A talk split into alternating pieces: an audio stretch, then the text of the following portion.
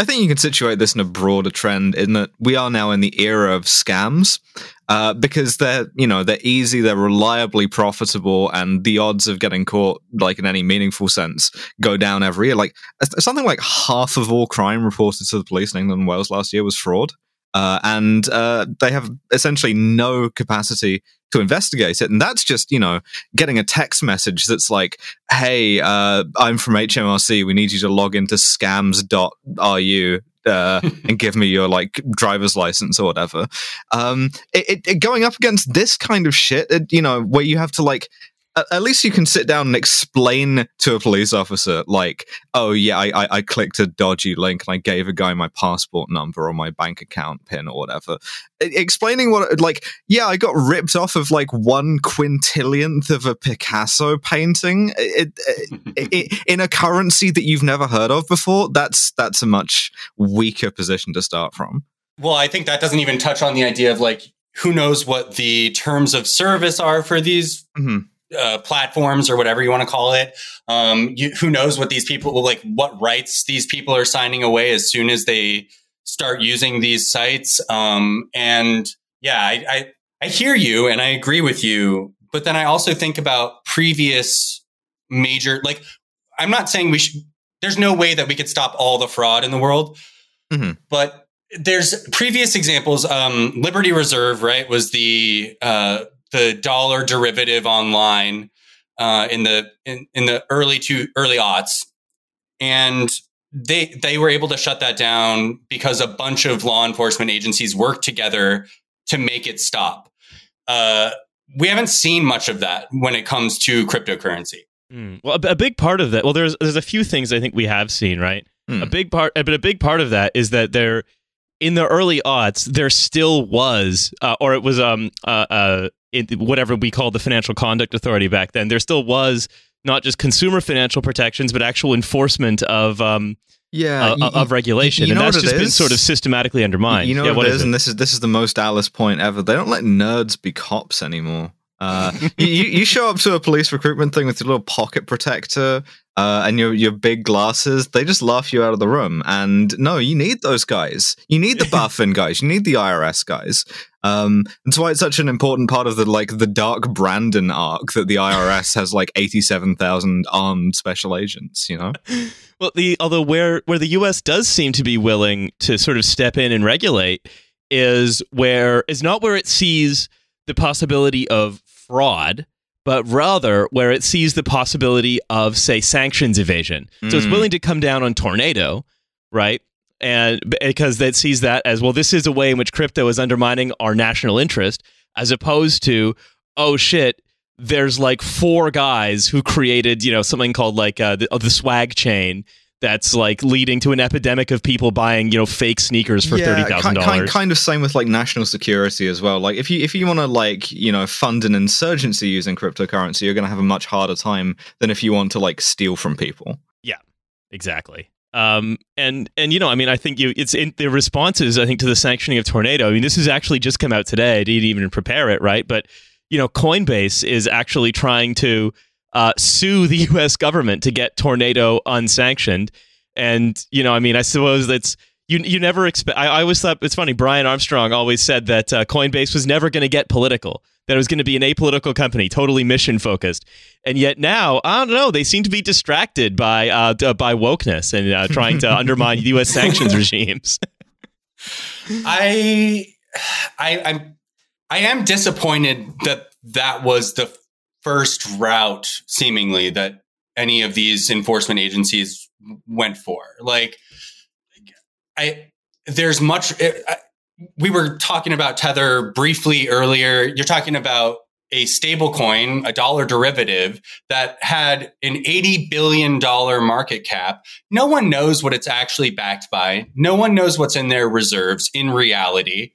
Oh, that's a secret. For all we know, they could have counterfeited $80 billion and nothing happened to them. And I think that that's like a tragedy. Like what, how, how is that even possible at all? What an unimaginative use of counterfeit of 80 million counterfeit dollars that would have been. It's just like I've got these million, like yeah. North Korean North Korean super bills. I can do whatever I want. Uh, stable coin. Yeah, you know, uh, or even even then, right? Like uh, the way I see it, right? This sort of leads me into what I want to talk about about Tether as well. And you can see that again in a recent post on the Tether blog. I mean, I, I hate that I'm citing all these blogs. It's just that it's, you know it's either that or fucking Discord um, with these crypto people. Um, yeah, I, I, I, saw I saw a TikTok that that taught me that. Uh... yeah, the, the, the the tether Paolo um Ar- Ar- Ardoino released a uh, TikTok where he uh, he danced out the new strategy. Yeah, I mean, like the thing is, the FT the FT's TikTok channel is not only informative journalism but also some great dances. Yeah, no. Uh, so basically, right the the new what we seem to be seeing with with Tether, right, is that they're going for I think what the ultimate prize for a neoliberal organization or for an organization that is that is founded in the kind of you know neoliberal era, which is to hook itself up to the state in a way that be, it becomes indispensable, right? To hook itself up to the um, to the central well, bank. We, well, we know that that's yeah. a good business model because it's happened loads of times in England. There's like whole swaths of the government that like worked on this model. G4S used to just do like security vans, and now they're hooked into the point that they're running prisons. Uh, Capita administering whole benefit systems, stuff like that. Yeah, and so I see Tether as trying to do much the same thing, right? So this is what um, uh, Ardoino wrote. He wrote, Tether is an important and powerful tool for the United States in maintaining the dollar's role as the most stable, used, and sought after currency in the world referring to US dollar hegemony and the fact that many economies, for many reasons, primarily transact in like black market US dollars, like Cuba, Honduras, to name a few, right? But um, what, what do you make of that, right, uh, Kaz? Like this idea that Tether is going to say that it is going to be a tool of US foreign policy? I think that they're making a weird excuse, like bootlicking excuse right now, because when you look at their conduct in general, so we can talk about whether they just talked about how they would not sanction any of these OFAC related um, tornado cash uh, uh, addresses. They're, they weren't going to sanction them until they were asked specifically by the Treasury or OFAC or whoever. Um, so first of all, they're like how that benefits the U.S. I don't see how. That's you're wasting taxpayer money to force these regulators to reach out to you and demand that you do something they clearly want you to do already. Um, so that's First part. Second of all, they've never had any of these these dollar derivatives in any meaningful way audited or examined. So we have no idea what they're backed by. You brought up those North Korean super dollars uh, a few minutes ago. Is that good for the US dollar? Because I, it, it's hard for me to buy that. Like the suggestion would be that any dollar, whether it's legal, illegal, counterfeit, it doesn't matter. That that's great for the U.S. dollar because all, all, all my haters want to be like me, right? right.